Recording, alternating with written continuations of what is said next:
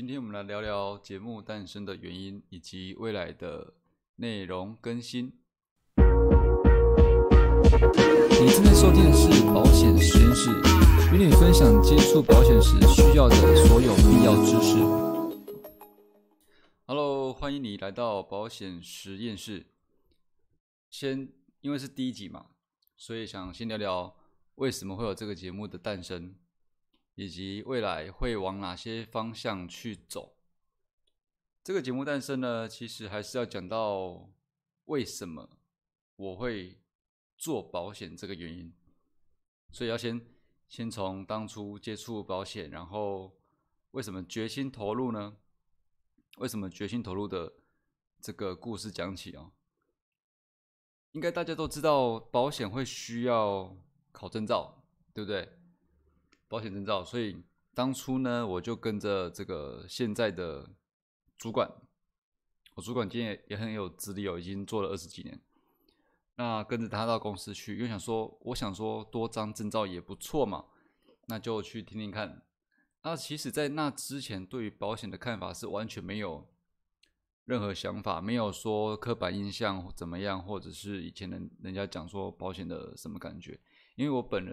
本身是属于一个比较，算实事求是嘛，我不会因为别人的看法或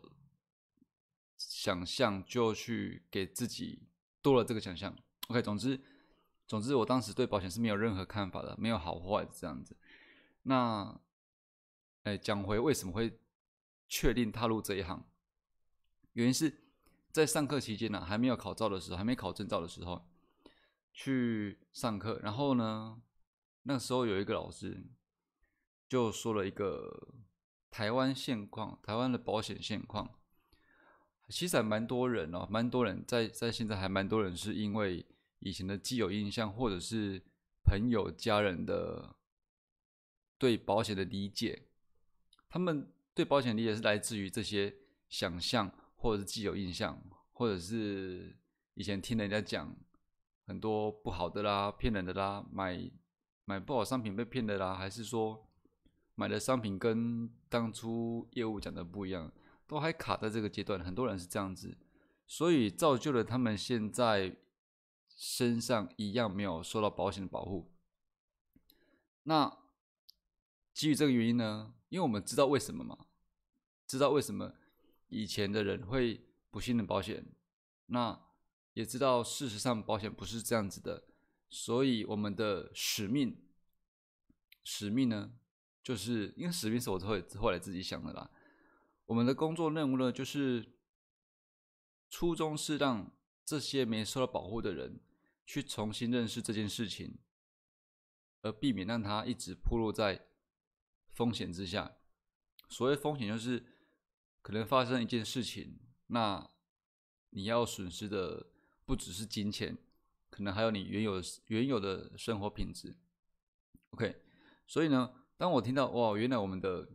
使命是这么重大啊，去给人家对的观念，进而让他受到保护。那当然，他选不选择受保护是他的事情，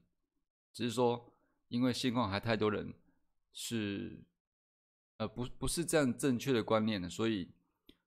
非常多人暴露在危险之下。OK， 那这个时候我听完就有觉得有个使命感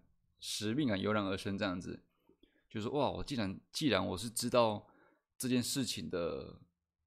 这个头跟尾，就是全面的了解，知道它是怎么一回事，然后知道为什么以前人家会觉得保险骗人，那事实上当然不是这样子嘛，哈，知道所有原因。这个知道所有头尾的关系，那我就非常的想让不知道人也知道这种事实，应该说事实吧，对不对？知道这种事实 ，OK， 这个就是我加入，我最后决定去从业做寿险的原因。那为什么说又跟这个节目有关系呢？其实，我忘了跳下一页。这边其实在做这个事情做了几年以来，我会觉得说，哇，做这么久，这么多，对不起，刚可能会有机车声路过 ，OK， 做这么久，做这么多客人服务，但是依旧还是有很多问题，是我遇到一些新的对象、新的人，他们会重复问出同样的问题，所以我就发现，那这个问题其实。欸、真的不小，就是当初老师在课堂上讲的这个问题，这个真的是事实，而且问题不小。问题不小原因是，意思是说，问题不小意思是说范围不小，然后他们理解认知问题也不小，然后这样想的人数也真的很多，并不是光靠我一天跑几个客户服务，那可以真的去帮到我当初的初衷，去做到我当初的初衷，所以呢，我就干脆觉得，好吧，那就开始来录个视频吧。你看到我前面几个视频，其实也是因为这个原因啊，只是现在才决定把它好好的正式做成一个节目。我是说 YouTube 频道，如果是 Podcast 的话，当然没有 Podcast， 这就是第一集。好，那刚讲哪边？假如说为什么要做这节目嘛 ？OK， 就是因为这些原因，并且在前阵子上个月有个问题，就是保险相关的问题，不断的被询问。但是在那个时候，我已经有录制了一两支影片，就是关于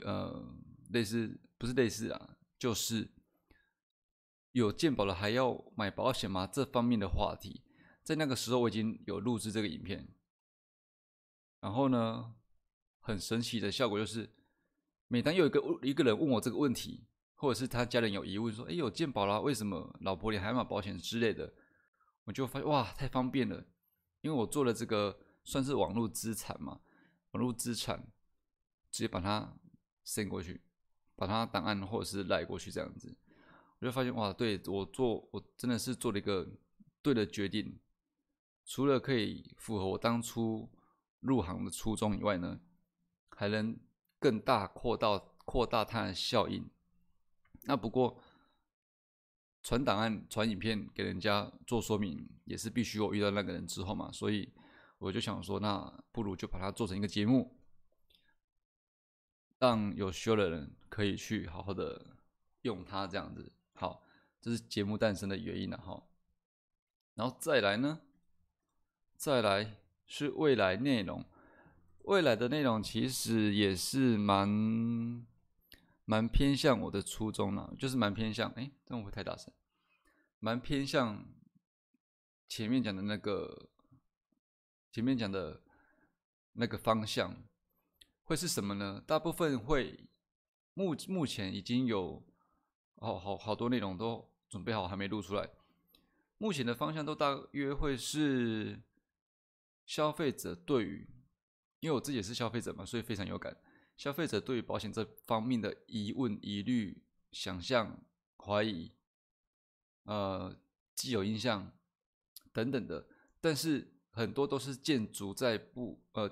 虚构的感觉上，所以呢，我会比较用正视问题、正视解决方案的这个角度来跟你做分享。正式问题一直是我在帮，不管是朋友、客户，只要是遇到需要我协助的人，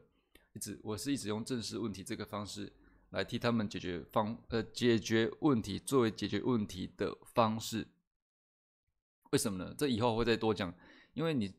当你去正式问题的时候，你就不会掉入一些迷思。讲一个最常见的。比较商品的迷思，你可能当初因为一个原因，因为担心一件事情，不想让它发生而改变你的生活，所以选择去了解某一种商品。OK， 那因为这个起心动念去了解商品，然后反而发现，哇塞，这个商品真的是一个坑啊，一进去就出不来了，有没有？比较没玩这样子。那当然也有遇过人家很多人比较玩。就说哇塞，这个没有以前的好，我不买。